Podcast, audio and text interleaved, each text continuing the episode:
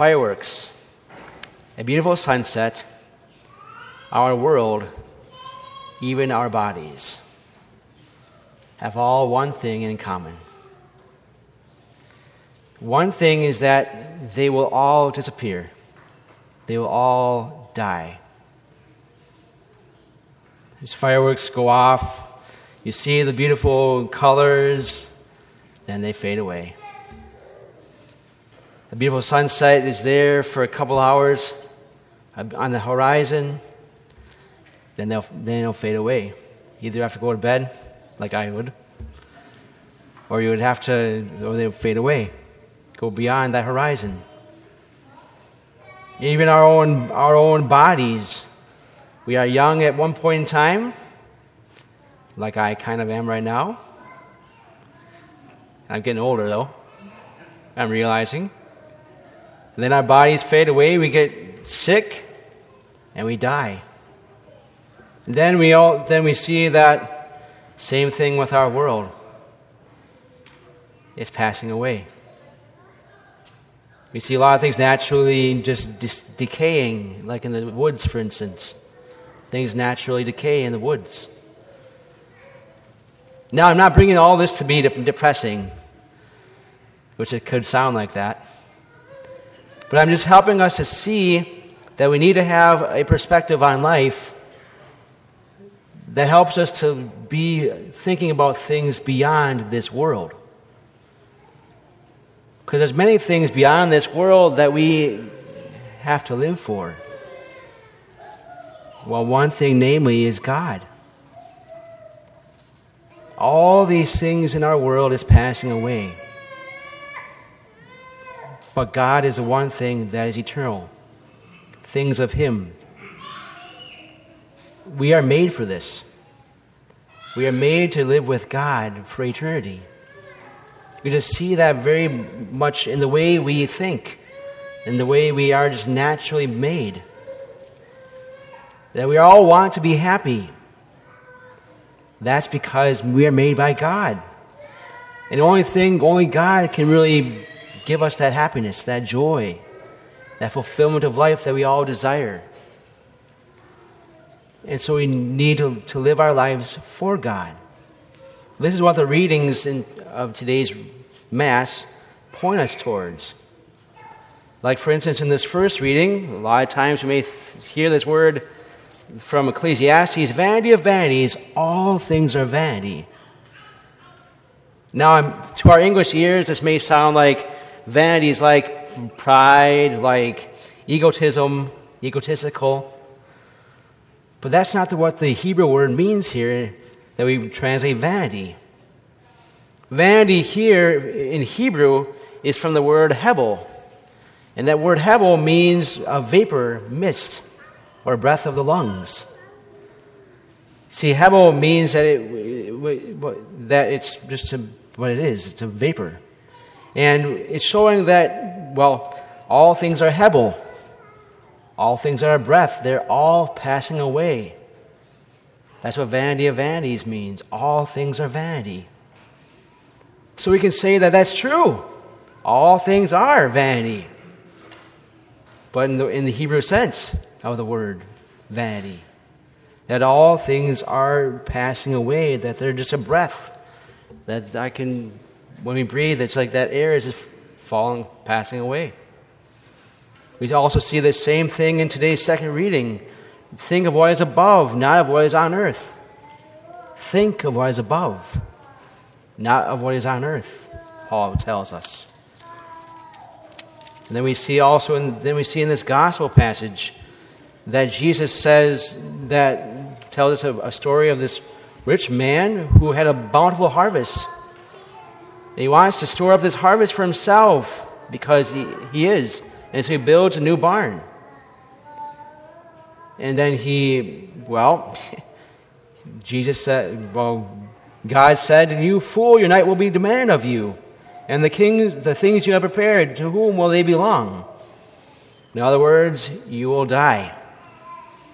You fool. Why are you storing things up on earth here? Why are you living for things on earth here? We, you are foolish in doing so. your night, this night, the things you, your life will be demanded of you. You will die.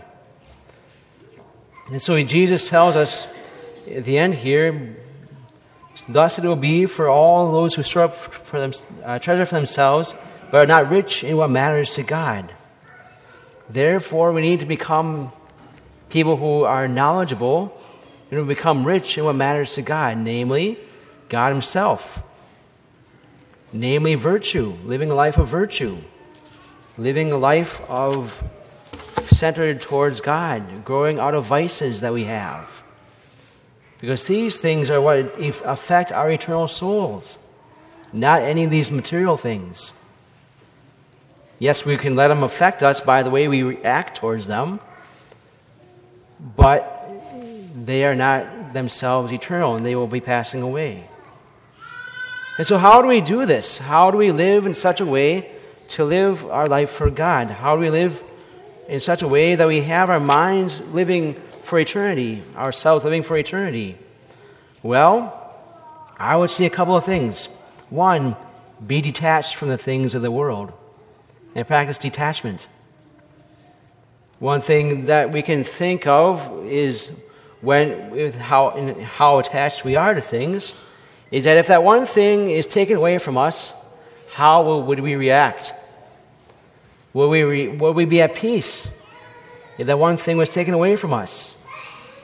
Or would we be crabby? Would we be living a life of frustration, anger, etc.? That'll show us how attached we are to a, th- a, particular, a particular thing. For example, there's a cup in the office, a coffee cup that says, crabby till my co- I get my coffee. And it says a little crab with a couple, cup, couple cups of coffee in its claws. Are we like that when it comes to things of the world? That if we don't get that particular thing, that we are crabby, like that crab. Of course, he's a crab, so he would be crabby. But anyway. So, uh, detachment. And I, and I think beautifully, my uh, example of this is my dad, for, my own, for myself. You know, once he found out that he has this cancer, is still, well, and he's living his life differently now. He's very much at peace. And I'm stunned. I'm very much amazed at how much detachment he has from his own life, even his own way of life. So, detachment is a very good thing to practice and ask ourselves how uh, would we react, we, would we react to things if we didn't have them. Another thing is generosity, living our life generously for God, realizing that we need to serve Him with our whole beings, our whole minds, our whole souls, our whole hearts, giving Him our whole bodies because He deserves it. He gave it to us. He made that. He gave it. He's, we are His creatures. Living a life generously for God is one way that we can live for eternity. Because we have our life saying, Oh, I'm not made for this work, therefore I need to work for God. I need to work generously in trying to serve Him in all things that I do throughout my days. Living generously for God is another way. And then also, lastly, Eucharistic adoration, or living our life centered around the Eucharist. Because when we live our life centered around the Eucharist, especially in adoration, we are able to see what it is like in heaven. God Himself is right there in the monstrance. That's what happens when we're there in adoration. Adoration is a place where we can experience a glimpse of what heaven is like here, even on earth so we can point ourselves living for God, saying, Lord, I want to live for you. Help me to do so. Help me to live a life of virtue. Help me to live a life getting rid of my vices, getting rid of my sins, all the things that are causing my bad habits, my, even my addictions that I might have. Help me to be addicted to you, Lord. So we can just see that in adoration and living our life for the Eucharist, coming to Mass, coming even to daily Mass. That's a great way to live for eternity. So as we come to this altar, let's ask our Lord today that we may be given this insight to live for God, to live for eternal things, living a life of virtue, living a life, getting rid of vices, not living for the things of this world, because you and I are not made for it. Help us, Lord, to live a life of detachment, being detached from the things of this world, material things, whatever it may be that we are attached to. Help us, Lord, to live a life of generosity for you, so we can live not for this world, but for you alone, and be generous in doing so.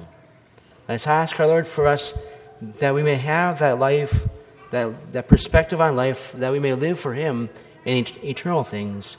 For the things of this world are passing away, and all things indeed are vanity.